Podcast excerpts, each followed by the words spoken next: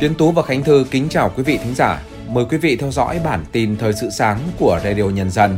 Bản tin được phát trên các nền tảng podcast phổ biến nhất hiện nay. Bản tin sáng nay thứ năm ngày 18 tháng 1 sẽ có những nội dung chính sau đây.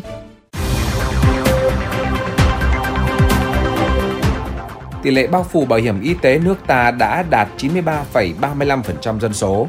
Năm 2024 tiếp tục nóng có thể xuất hiện mưa bão nhiều hơn. Giá xăng dầu hôm nay dự báo có thể tăng nhẹ. Hàn Quốc, Mỹ, Nhật Bản tập trận hải quân chung. Sau đây là nội dung chi tiết. Bảo hiểm xã hội Việt Nam cho biết hiện cả nước có trên 93,3 triệu người tham gia bảo hiểm y tế, đạt tỷ lệ 93,35% dân số, vượt chỉ tiêu của nghị quyết số 01 do chính phủ đề ra và là chỉ tiêu kinh tế xã hội vượt mục tiêu đề ra tại nghị quyết số 68 của Quốc hội, tiệm cận mục tiêu bảo hiểm y tế toàn dân. Cả nước có khoảng 18,26 triệu người tham gia bảo hiểm xã hội, đạt 39,25% lực lượng lao động trong độ tuổi. Năm 2023, toàn ngành bảo hiểm xã hội Việt Nam đã giải quyết gần 95,7 nghìn người hưởng lương hưu và trợ cấp bảo hiểm xã hội hàng tháng, hơn 8,8 triệu lượt người hưởng các chế độ ốm đau, thai sản, dưỡng sức phục hồi sức khỏe, hơn 174,8 triệu lượt khám chữa bệnh bảo hiểm y tế.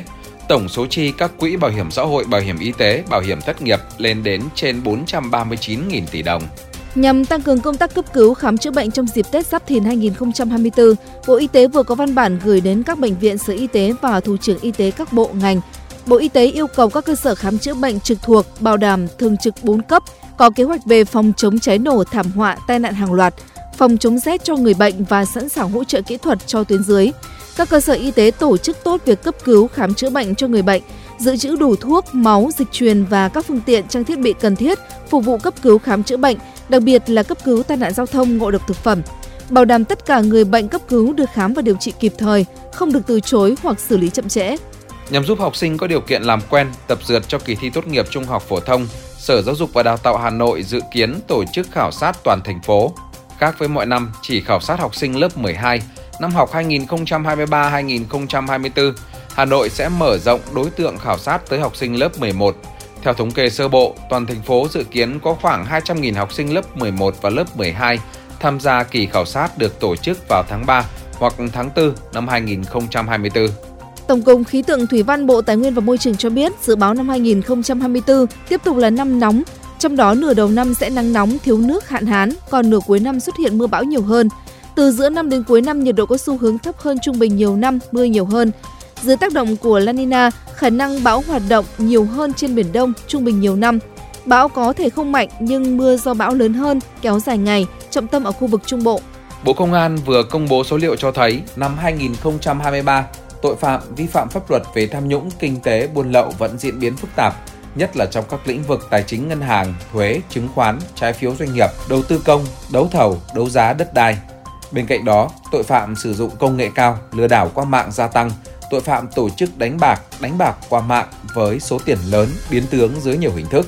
Đáng chú ý trong các nguyên nhân trực tiếp dẫn đến tội phạm có xuất phát từ tình trạng thất nghiệp.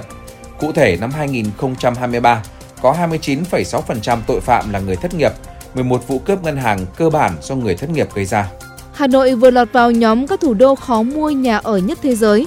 Đây là công bố của NetCredit, nền tảng thuộc công ty công nghệ Enova International tại Mỹ, vừa đưa ra. Theo số liệu cho thấy giá chung cư tại Hà Nội có nơi được đẩy tăng gần 80% sau 2 năm qua. Để mua được một căn chung cư thì mức giá tương đương với 45 năm thu nhập bình quân của người lao động. Bên cạnh đó, một bộ phận đầu cơ mua đi bán lại ở thị trường thứ cấp đã đẩy giá nhà cao bất thường khi đến tay người có nhu cầu thực. Dựa trên 1.200 mẫu khảo sát thực hiện tháng 12 năm 2023, Coi 98 Insights đã đưa ra báo cáo thị trường tiền ảo hay còn gọi là tiền số Việt Nam năm 2023. Theo đó, 65% nhà đầu tư không có lợi nhuận, trong đó 43,6% nhà đầu tư bị lỗ trong năm 2023. Nguyên nhân được chỉ ra cho việc không thu được lợi nhuận là do thị trường tiền số 2023 vẫn khá ảm đạm. Theo báo cáo, các nhà đầu tư tiền số ở Việt Nam chủ yếu vẫn là nam giới, tập trung nhiều ở các tỉnh thành phố lớn như thành phố Hồ Chí Minh, Đà Nẵng.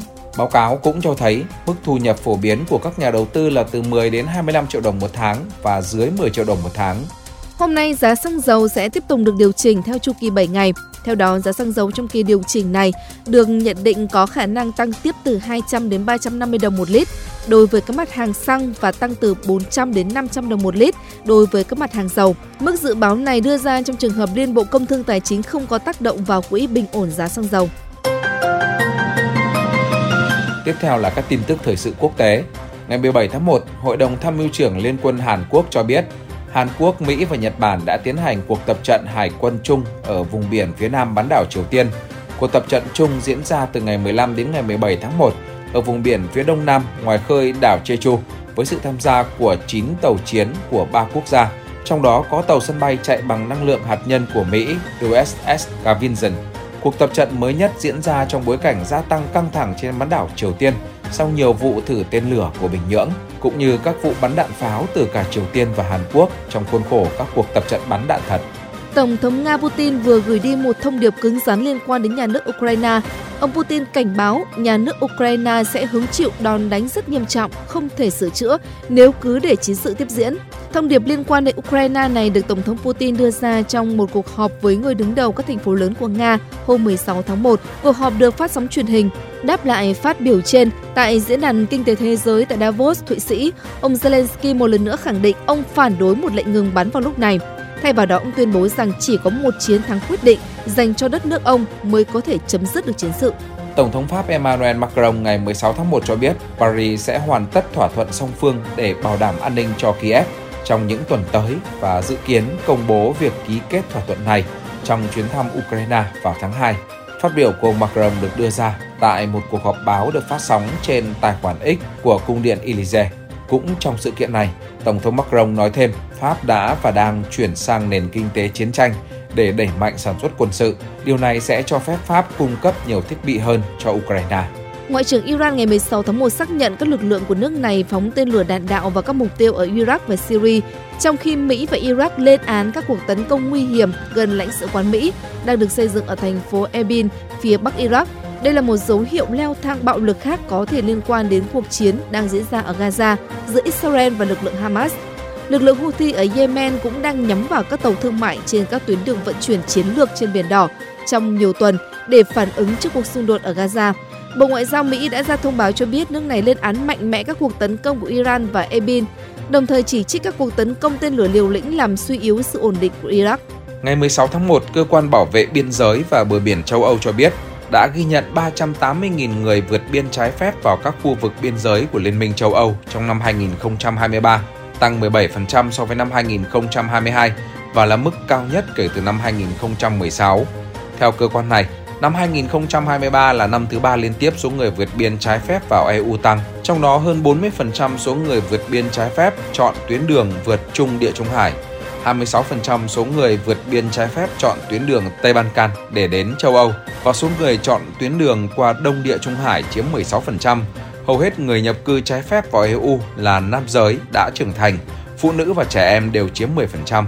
Dữ liệu chính thức do Cục Thống kê Quốc gia Trung Quốc vừa công bố vào ngày hôm qua cho thấy tính đến cuối năm 2023, dân số nước này tiếp tục giảm hơn 2 triệu người so với cuối năm 2022, xuống còn hơn 1,4 tỷ người. Trước đó, theo số liệu công bố vào năm 2023, dân số Trung Quốc đã giảm 850.000 người vào cuối năm 2022, đánh dấu việc nước này chính thức bước vào thời kỳ dân số tăng trưởng âm. Cùng với đó, các tác động tiêu cực sẽ bao gồm sự suy giảm của dân số trong độ tuổi lao động và những thay đổi về cơ cấu có thể ảnh hưởng đến các ngành sử dụng nhiều lao động, gia tăng áp lực trả lương hưu, phân bổ dân số mất cân bằng ở một số khu vực, tăng gánh nặng chăm sóc cho người già có hoàn cảnh khó khăn. Tiếp theo là các tin tức thể thao sáng. Theo Adrian Sanchez, Barca rất ấn tượng trước những gì Mikel Arteta đang làm tại Arsenal nên tính bổ nhiệm huấn luyện viên này để thay thế Xavi Hernandez, người đang gây thất vọng lớn ở mùa giải này. Sự kiên nhẫn của thượng tầng Blaugrana có thể sắp đi đến giới hạn sau thất bại 1-4 của câu lạc bộ trước Real Madrid ở vòng chung kết siêu cúp Tây Ban Nha. Theo Gol, Manu có thể chi đến 130 triệu bảng để chiêu mộ Vinicius từ Real Madrid. Lý do để thương vụ này thành công đến từ Kylian Mbappe, bởi tiền đạo người Pháp rất có thể sẽ cập bến Bernabeu ở mùa hè tới. Do đó, Los Blancos hoàn toàn có thể bán chân chạy cánh người Brazil. Theo Daily Express, Chelsea bất ngờ đánh tiếng muốn chiêu mộ hậu vệ Kai Walker Peter của Southampton Đây có thể là động thái bổ sung cho vị trí hậu vệ phải của The Blue khi Rizem chấn thương liên miên và huấn luyện viên Mauricio Pochettino chỉ có Malo Gusto là hậu vệ phải đích thực. Theo Fabrizio Romano, Tottenham đã đồng ý để hậu vệ Sergio Regulon gia nhập Brentford với hợp đồng cho mượn đến hết mùa giải, không bao gồm tùy chọn mua đứt. Regulon vừa bị Manu trả lại Spurs sau nửa đầu mùa giải được cho mượn ở Old Trafford. Theo câu Upside, Bayern Munich không muốn bán Eric Maxim Choupo-Moting trong tháng này vì đánh giá tiền đạo người Cameroon vẫn có vai trò quan trọng trong việc xoay tua nhân sự của huấn luyện viên Thomas Tuchel. Tuy nhiên Hùm Xám vẫn để mở cửa ra đi của Choupo-Moting nếu có đội bóng Anh nào hỏi mua. Theo nhiều nguồn tin thân cận với Bayern Munich, Newcastle đã mời gọi Joshua Kimmich gia nhập nhưng lập tức bị tiền vệ người Đức từ chối. Kimmich muốn ở lại Allianz Arena để cạnh tranh những danh hiệu cao nhất. Ngôi sao 28 tuổi dự kiến sẽ gia hạn hợp đồng với Hùng Xám trong hè này. Giao kèo hiện tại giữa Kimmich và Bayern có thời hạn đến hết tháng 6 năm 2025. Giữa bộn bề công việc, giữa những áp lực của cuộc sống, đôi khi chúng ta bỏ lỡ những dòng thông tin hữu ích trong ngày. Hãy để Radio Nhân dân giúp bạn tiếp cận với những thông tin để mỗi phút chúng ta không bỏ qua bất cứ một thông tin quý giá nào. Bật Radio Nhân dân vào mỗi buổi sáng và chiều trên các nền tảng số hiện đại nhất để cập nhật những tin tức chính xác và hữu ích. Radio, Radio Nhân dân đồng hành cùng bạn, dù bạn ở đâu. Phần cuối của bản tin sáng nay là thông tin về tình hình thời tiết. Xin mời biên tập viên Tiến Tú. Cảm ơn biên tập viên Khánh Thư. Thưa quý thính giả, trong đêm qua, ở các tỉnh vùng núi và trung du Bắc Bộ vẫn có mưa rào rải rác, có nơi có rông. Khu vực đồng bằng và ven biển thì có mưa nhỏ, mưa phùn trộn lẫn. Trong ngày hôm nay, các tỉnh Bắc Bộ sẽ vẫn có mưa nhỏ, mưa phùn, chủ yếu tập trung về sáng và đêm. Đến trưa, trời chuyển tạnh giáo, nhiệt độ vì thế sẽ tăng lên ngưỡng 22 đến 25 độ. Các tỉnh Bắc Trung Bộ như Thanh Hóa, Nghệ An và Hà Tĩnh vẫn có mưa nhỏ, mưa phùn và sương mù. Trời vẫn rét nhẹ nhưng đến trưa chiều, nhiệt độ tăng lên ngưỡng từ 23 đến 25 độ. Các tỉnh từ Quảng Bình xuống đến Phú Yên từ trưa sang chiều, trời sẽ chuyển nắng, nhiệt độ tăng lên ngưỡng 26 đến 28 độ. Các tỉnh Khánh Hòa, Ninh Thuận và Bình Thuận vẫn là các vùng có nắng từ sáng cho đến chiều, nên nhiệt độ cao, phổ biến từ 29 đến 32 độ. Nam Bộ và Tây Nguyên hôm nay vẫn là một ngày có nắng từ sớm, trong đó Nam Bộ vẫn là vùng có nắng mạnh và nhiệt độ cao nhất cả nước với mức nhiệt phổ biến từ 31 đến 34 độ. Còn ở Tây Nguyên, chiều nay vẫn duy trì ngưỡng nhiệt dễ chịu từ 28 đến 31 độ. Những thông tin thời tiết vừa rồi cũng đã kết thúc bản tin thời sự sáng nay của Radio Nhân dân. Kính chào tạm biệt và hẹn gặp lại quý thính giả trong các bản tin tiếp theo.